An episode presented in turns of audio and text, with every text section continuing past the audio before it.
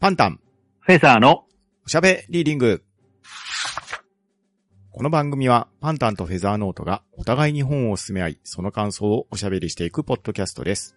本の選出ルールはただ一つ。パンタン、フェザーノートが、各々相手と感想を語りたい作品です。今回は第13シーズンの後書き会です。一体どのようなトークになるのでしょうかはい、改めまして、こんにちは、フェザーです。はい、パンタンです。よろしくお願いします。よろしくお願いします。と今回13シーズン終えまして、はい、まあいろいろと今回も取り上げてきたんですけれど、はいはい。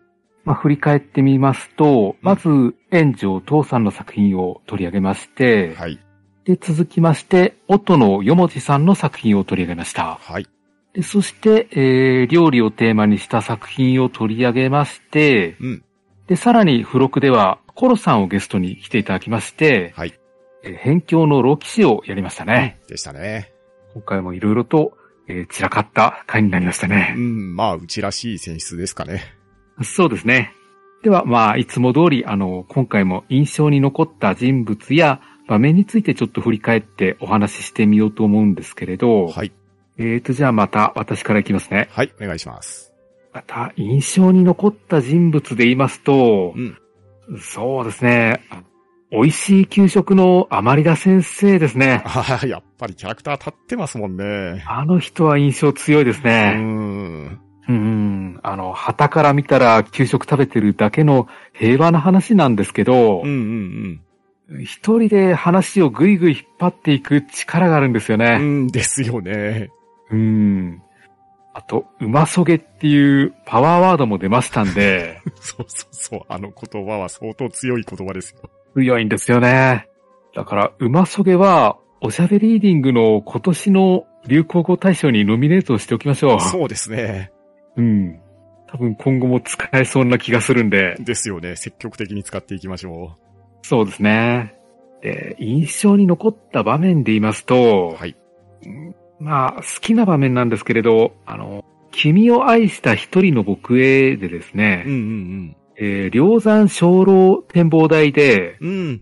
まあ、暦としおりが話してる場面ですね。ああ、綺麗な場面でしたね。そうなんですよね。まあ、子供が二人で風景眺めてるだけのシーンなんですけれど、うん。まあ、話としてはそんなに動いてない場面なんですけど、うんまあ、なかなかいい場面だなと思うんですようね。んですよね。うん。で、あの場面のおかげで、あの、暦の人生の残りが決まってくるっていうところもあるんですようね。ん、そうですよね。うん。だからこの場面が後の暦の動機になっていて、うん。読んでいる側としては、いつかこの二人が夜景が見られるシーンがあるといいなと思って読んだんですよね。うん。確かに思い出してもいい場面ですね。うん。さてさて、えーパンタンさんの方はどうでしょうかそうですね。今回のシーズンで印象に残っている登場人物は、コロさんがゲストに来ていただいた回で、みんなで感想を言い合った、辺境の老騎士のバルドローエンですね。うーん、この人も美食家ですね。そうなんですよ。彼の食への悪なき探求心っていうのは、アマリダ先生といい勝負できるんじゃないのかなと思うんですよん、ね。そうですね。うん。で、タイトル通り、老騎士なんですよね。そうなんですよね。で、今までバルドローエンが生きてきた騎士としての人生、また、今回コロさんに来ていただいて話した場面っていうのは、まだ第一章だけの話に絞ったんですけれど、うん。老騎士であるバルドローエンがあの作品の中で、またさらに綴っていく物語っていうところが、すごくバルドローエンの歴史っていうのを感じれるストーリーだったんですよ。うん。で、いわゆるロールプレイングゲームの生き生きとした主人公かって言われるとそうじゃないんですけれど、うん、そうですね。だがそこがいいんですよね。ああ、ちょっと老いた感じがいいんですよね。ですね。まあ、うん。我々も一年取ってますんでね、うんそういうところがわかる年齢に差し掛かってきているのかなという、まあ寂しさもありますけれど、まだまだ頑張れるぞっていうようなところもあったりしてですね。うん。なかなか投影しやすい主人公だったんじゃないのかなっていうので印象に残ってますね。ああ、確かに。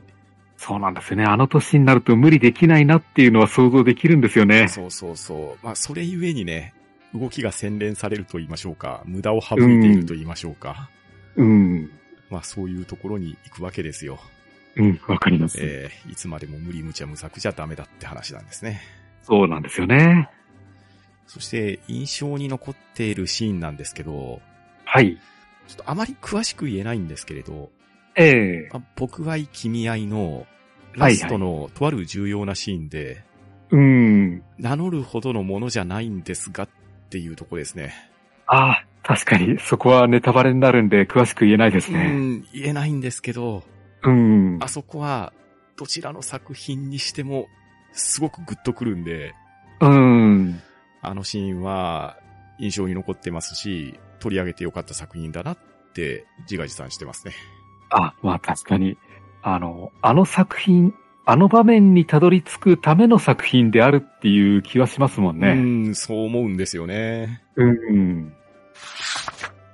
えーそれでは今回もいただいたメールメッセージの方を読んでいこうと思います。はい、よろしくお願いします。よろしくお願いします。えーまず、アスラーダさんからいただきました。来ましたね、伊藤計画。もし伊藤氏が書いていたら違った話になったと思いますが、冒頭十数ページからフランケンシュタインの怪物というテーマを書き上げた炎上等はすごい。読んでいて、バーナビーが凄すぎるのは置いておいて、M はあの人だろうなぁとか、登場人物にもワクワクした作品です。死者の帝国、ネタバレ感想、終始うんうんとうなずいてしまいました。伊藤計画氏が医療が発展した世界の次に選んだ題材が蘇生と魂だったというのが心を押されるものがあります。伊藤計画記録から気になったブログなど、機会があればおしゃべりングしていただきたいです。といただきました。はい、ありがとうございます。ありがとうございます。スラーダさんも伊藤計画読んでいたんですね。そうですね。熱がこもってますし、アスラーダさんの伊藤計画ファン具合が伝わってきますね。うん、そうですうね。ん。まあ、確かによくできた作品ですよね。いやー本当に伊藤計画さんのプロットをもとに炎上父さんが完成させた作品ではあるんですけれど、うん。いやいや、なかなか深いテーマですね。ですようね。ん、うん、確かに伊藤計画さんと炎上父さん、どっちがすごいのかっていうのもちょっと言いづらいとこなんですけれどうんうんね。うんただ全体的にやっぱりこれは伊藤計画さんの作品だなっていう感じは受けるんですよね。うん、そうですね。そこをベースにしてですし、また感想会でフェザーさんも言われていましたけれど、炎上父さんが伊藤計画さんを投影した作品だったんじゃないかなっていうことも頭をよぎりますもんね。うん、そうなんですよね。ただ冒頭十数ページから、うん。あれだけの量の物語が作れるっていうのもすごいですよね。うーん、すごいですし、世界観と時間の噛み合わせ具合っていうのがたまらんですね。うん、ですようね。ん。伊藤計画さん、これまでに書いてきた作品も、うんかなり込み入った作品が多いんで、うんうんうん。そういった小説を引き継ぐっていうのも、かなり覚悟が必要だったんじゃないかなって思うんですよね。ああ、ですよね。たやすい仕事じゃないですもんね。ですよね。だから、うん、アスラーダさんも書いてるよううに、ん。伊藤計画さんの作品そのものをまた今度取り上げてみるっていうのもいいかもしれないうんですそうねで。すね。といったところで、えーありがとうございました。はい、ありがとうございました。では、続きまして、たかしさんよりいただきました。はい、ありがとうございます。ハッシュタグ聴読に触発されて、初東の敬語体験として、容疑者 X の検診を読み始めたら面白すぎて1日で読了。まさかあんなことになるとは、最後の最後の同国には心が震えた。東の敬語作品に触れるきっかけとなったおしゃべりリーディングに感謝したいといただきました。ありがとうございます。ありがとうございます。えーまずは、あの、お聞きいただいてありがとうございます。そうですね。本当にありがたい話です。うん。しかも、我々の番組きっかけで、うんあの、本を読んでいただきたっていうのが、うんまた嬉しいんですよそうね。ですね。なんかやってきた回がありますね。そうなんですよね。まあ、これだけ作品数取り上げてれば、うんどれか一個ぐらいは引っかかるものがあるんじゃないかなと思って、手当たり次第にやってるもんで、そうですね。うん、どれが引っかかるかはわからないんですけれど、うんうんうんうん。まあでも、東野圭吾さん、どれ選んでも外れはないと思うんうで、ん。うん、そうですよね。うん。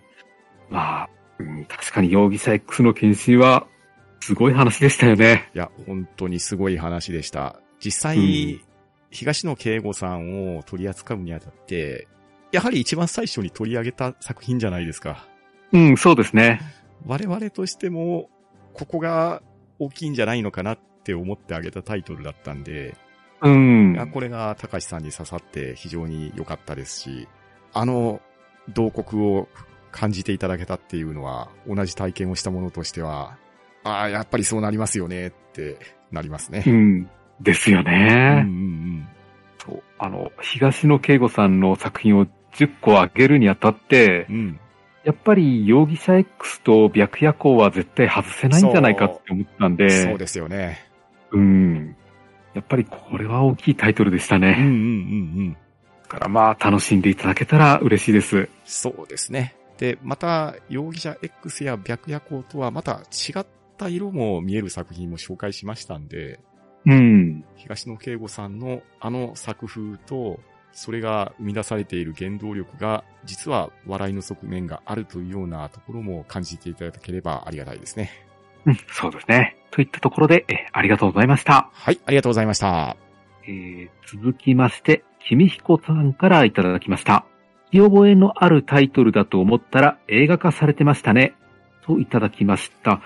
えっと、これはあの、僕が愛したすべての君へと、えー君を愛した一人の僕への回への、えー感想ですね。そうですね。うん。そうなんですよね。映画化されてはいたみたいなんですけれど、うん。と私は見てないんですよ。なるほど、なるほど。昨え年、2022年の秋口に、こちらも同時上映という形で2作品が劇場映画化されてましたね。うん、なるほど。まあ、見に行ったんですけれど、ええなかなか面白い作りにはなってましたよ。ああ。制作会社が各作品でちょっと違ってですね。あ、別で作ってたんですかそうですね。監督とか演出とかっていうところが同じで、アニメ自体を作っている会社が別々でっていう形でしたね。うーん、なるほど。でこちらもつい先頃ソフト化されましたんで、ええ購入もできますし、レンタルも始まってますんで、うん。もし原作だけではなくって、劇場アニメの方も気になる方は手に触れやすい状態になってると思います。うん、なるほど。まあ、確かにアニメの方も一つ一つじゃなくて、二つまとめてみた方がいいですよね。そうですね。やはり相互補完にはなってると思いますね。うん。ただ、アニメを見る際に、ちょっと注意が必要なのが、ええ原作を読んだ人にはわかると思うんですけど、少し結末が変わってるんですよ。ああ、なるほど。まあ、その違いを見比べるっていうのも一つ楽しみかもしれないですけれど、うん。まあ、このあたりはね、映像化されるにあたって、ちょくちょくある問題かとも思うんですけれど、うん。まあ、これをどう受け止めるかっていうところも、各個人個人の感想につながると思いますんで、まあ、楽しんでいただければなと思いますね。なるほど。はい。といったところで、えー、君彦さん、ありがとうございました。はい、ありがとうございました。では、続きまして、ヒルアンドンさんよりいただきました。同志少女よ敵を打て会。私も読み終わったので拝聴。ストーリーを追っての感想で感動をリフレインできました。愛坂東馬さん、これがデビュー作とは思えない完成度でしたね、といただきました。ありがとうございます。ありがとうございます。そうなんですよね。あれ、デビュー作なんですよね。そうですね、本当に驚愕ですよね。ううん。いや、確かにすごい作品でした。うん。同志少女を敵を打ては、割と早い段階で感想を持たせていただいたんですけれど、ええまあ、本屋大賞を取ったり、また、現実の世界情勢がいろいろ複雑なことになったりというところもあったんですけれど、ええまあ作品は作品としてすごく面白い作品でしたし、うん。あの作品もいろいろ心を揺さぶられるんですよ。はいはい。でそういうところを実際に読んだ後で聞いていただいたっていうところで、いや、ヒロアンドンさんには非常にありがたいですね。うん、そうですね。はい。ということで、えーありがとうございました。はい、ありがとうございました。はい。えー続きまして、また、たかしさんからいただきました。初めてメールします。たかしと申します。おしゃべりーディングで、フェザーさん、パンタンさんの紹介を聞くと、読みたい本が増えています。最近は、上田さゆり先生の、カリウの宮を読みました。よろしければ、読んだ感想を聞かせていただきたいです。といただきました。はい、ありがとうございます。ありがとうございます。いやー、こうやってあの、おすすめの本を紹介していただけるっていうのは嬉しいですね。本当に嬉しいですね。うん。上田さゆりさんの狩竜の宮は確か SF ですよね。って話ですね、僕はまだ読めてなかったんですけれど、うん。ちらっと調べると、海に沈んだ世界の話のような紹介がされてましたね。うん、そうですね。だから25世紀ぐらいの話みたいなんで、まあ、ちょっと先の未来ですうんうんね。うんうん。そうですね。これはもう嬉しい話なんで、うん来シーズンでぜひ取り上げようと思いまうん。す。そうですね。早速、下流の宮、楽しんでいこうと思いますので、高橋さん、今しばらくお待ちください。お待ちしてあげればと思います。で、あの、聞いている皆さんも、あの、こんな風に気軽にあの、紹介していただければ、うん我々結構取り上げますんで、うん、そうですね。うん、送っていただければと思います。はい。ぜひよろしくお願いしたいと思います。ありがとうございました。はい、ありがとうございました。続きまして、コロさんよりいただきました。館長の好きなグルメファンタジー英雄譚の小説、辺境の老騎士の話をしてきました。